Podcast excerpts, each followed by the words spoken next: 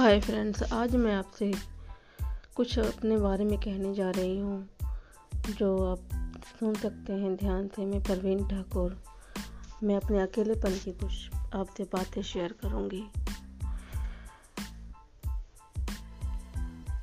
ज़िंदगी ने अक्सर मेरी एक शिकायत रही है, ज़िंदगी, उसने कई पड़ावों और भी मोड़ों पर मुझे अकेला चलाकर खड़ा कर दिया है देखने को आप।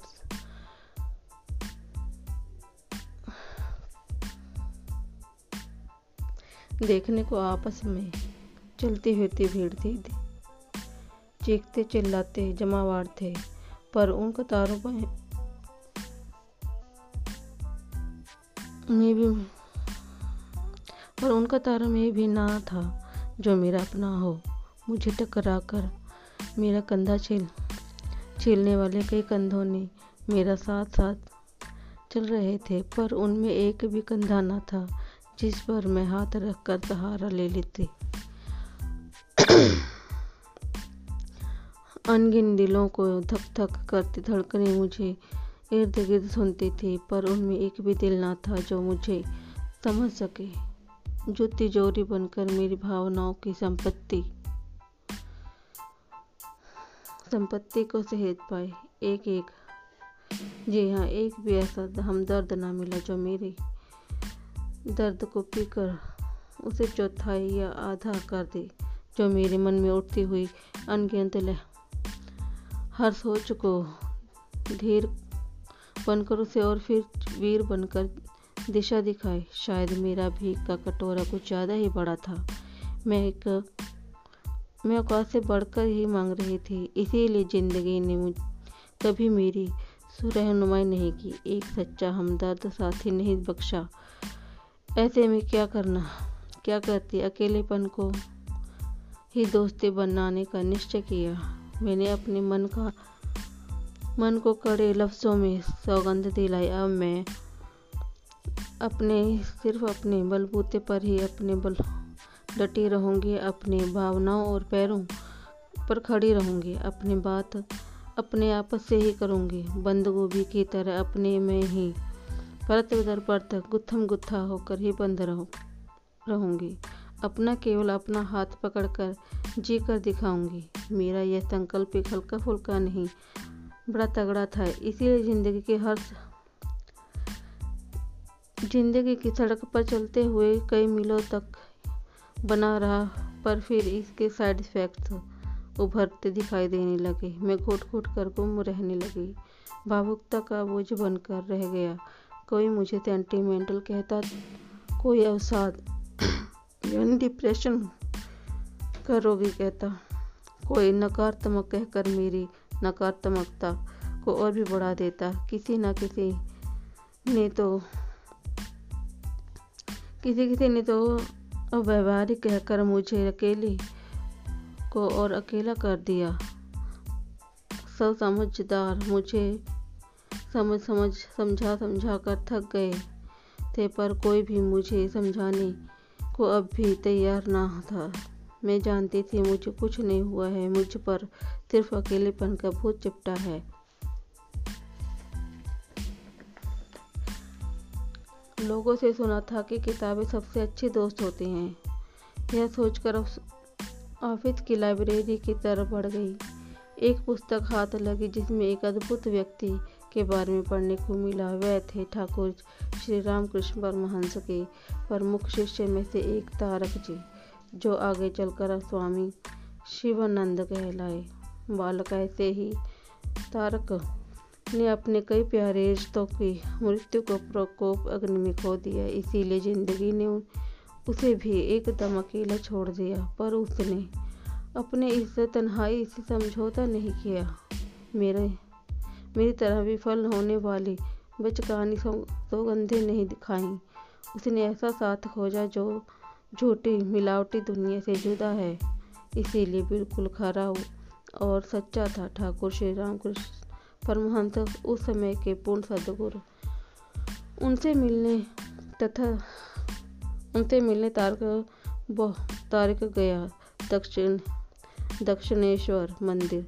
ठाकुर अपने अलती पलती मारकर अपनी खाट पर विराजमान थे। मानो माँ की गोद में तैयार रहकर रख कर बैठा हो। तारक भी अकेलेपन की बोझलता को ठो ठो कर थक चुका था। इसीलिए जैसे ही उस दिव्य गोद का आमंत्रण मिला, उसने अपने सिर पर रखकर रख दिया। ठाकुर अपने निस्वार्थी हाथों से उसका मस्तक सहलाने लगे। तारक के गर्म, आँसू आँखों के कानों से बहने लगे। मौन स्वरों में वे कह रहे थे, ठाकुर, मैं नितांत अकेला हूँ, मेरा कोई नहीं। आप मेरे बन जाओ। उधर से ठाकुर भी सहला सहला कर आश्वासन दे रहे थे। अब तो अकेला नहीं, कहाँ? तेरे पल पल प्रतिपल में अब मैं समा जाऊँगा। मैं ही तेरा बन, माँ बनूँगा, पिता बनूँगा, भाई बनूँगा, बहन बनूँगा, सखा बनूँगा, तेरा सब कुछ बनूँगा। इस तरह गुरु शिष्य में एक मौन वार्ता हुई। वाचाल मुख्य भी वो संवाद नहीं कर सकते थे जो उस दिन हुआ। इसके कुछ समय बाद तारक हमेशा के लिए परमहंस जी के पास दक्षिणेश्वर रहने लगा। अब होना तो यह चाहिए था कि तारक और अकेलेपन दूर करने के लिए ठाकुर उसे अपने सानिध्य की छाव में रखते, पर ऐसा कतई नहीं हुआ। दिव्य गुरु के दिव्य तरीके, ठाकुर ने तारक को अपने अनुयायी राम के घर रहने भेज दिया। घर, उस घर के निर्जन कोने में जो एक सुनसान कमरा था, वह वही तारक का नया संसार था।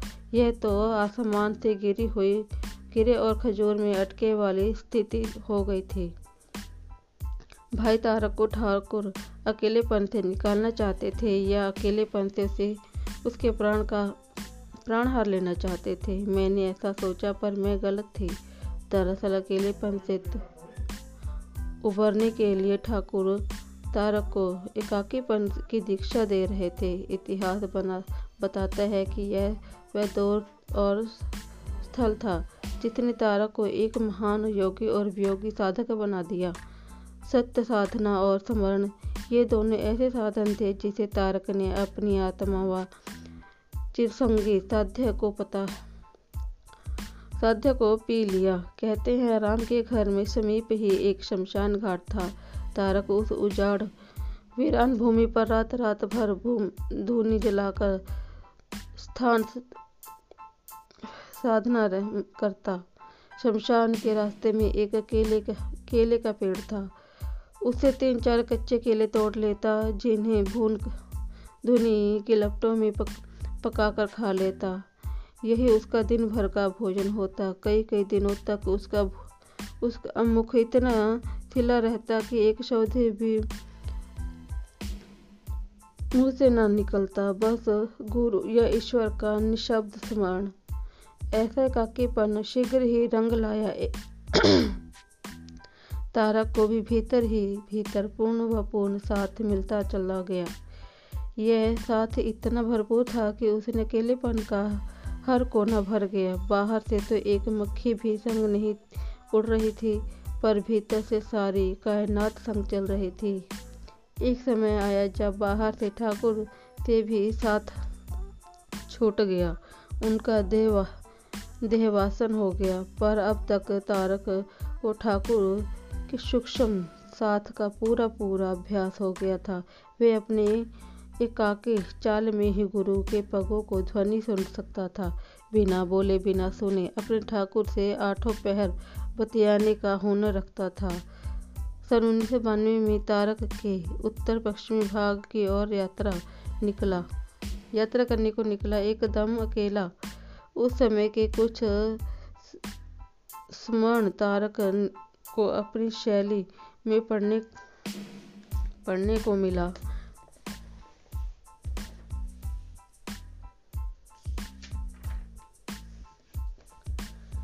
ये कुरुक्षेत्र की ओर बढ़ रहा था। इस यात्रा के बीच जानबूझकर वे सड़क सड़कें चुनता, जिन पर ना के बराबर यात्री होते, क्योंकि उस एकांत में अपने सच्चे साथी ठाकुर जी को भरपूर अनुभव कर पाता। चलते चलते अपनी सांसों के साथ एक प्रयोग भी किया करता। मैंने अपनी सांसों की एक धुन पकड़ ली है। उसी धुन के साथ मैं हर सांस में ठाकुर के नाम का स्मरण करता हूँ। एक विश्वास भी खाली, एक श्वास भी खाली नहीं जाने देता। यह कारण था कि तन तन पर तो वस्त्र होने पर भी मैं भरपूर शहनशाह बनकर घूमा करता हूँ। ठाकुर उजला साया बनकर सदा मेरे साथ रहते हैं। यही समय पर वे ही मुझे कुछ न कुछ खिला देते हैं। यदि मुझे याद है, एक दोपहर में पेड़ के नीचे बैठा था। फकीराना अंदाज में भजन गुनगुना रहा था। मुझे इतनी शुद्ध भी ना थे कि मैंने पिछला शाम से कुछ भी नहीं खाया। वो जंगल नुमा क्षेत्र था। आसपास कोई गाँव भी नहीं था। तभी मैंने एक बड़ा बड़ा सा बेल का फल आकर गिरा। गिरते ही वह खुल गया। मानो बाहें फैलाकर मुझे न्योता दे रहा हो। आओ स्वामी, मेरा भोग लगाओ। मैंने इधर उधर देखा। कोई खिचड़, कोई चिड़ी बंदा नहीं था। मैंने ऊपर देखा तो वृक्ष ही बेल बेल बेल का नहीं था। मैं समझ गया, यह रसीला फल मेरे माँ रूपी ठाकुर ने परोसा है। मैंने तुरंत उसे उठाया, माथे से चूमा और फिर खा लिया। इस तरह प्रसाद ठाकुर मुझे अक्सर देते रहते हैं। सच में तारक के बारे में पढ़कर मेरे दंदों की गाठें खोल गईं। जीवन का एक गहरा रहस्य समझ आया। अकेलेपन से बचने की अचूक औषधि जैसे हाथ लग गई, आपको अपना मानकर बता रही हूँ, अगर आप प्लास्टिक प्लास्टिक मुस्कानों बनावटी, हँसी, ठट्ठों, स्वार्थी लेन देन से समझौता कर रहे हैं, कर अपने अकेलेपन को दूर कर पाते हैं तो बेशक दुनिया की तरफ़ दौड़िए। वैसे, वहाँ ऐसे छिल्ले साथी आपको खूब मिलेंगे, पर अगर आपकी खोज सच्ची है, अधूरे से अधूरे समझौते आपका दर्द नहीं बांट पाते तो तारक की तरह एक सच्चे गुरु की गोद में, गोद को खोजिए। अगर तो भाग्य से आपको वो गोद मिल चुकी है तो आप अपने सिर सिर का सारा बोझ उन पर सौंप, सौंपना सीखिए, उनमें समाकर जीना सीखिए। पहले मैं जानती थी, सतगुरु सिर्फ़ ईश्वर जाना, ईश्वर ज्ञान की दीक्षा देने के लिए होते हैं, पर जब सतगुरु की जी की। जब मुझे सच में सतगुरु जी मिले तो जाना कि गुरुवार तो हमेशा सांसारिक और व्यवहारिक जीवन में भी खुशनुमा रंग भरते हैं। युग युग में परम साथी बनकर हमारा अकेलापन भी भी दूर करते हैं।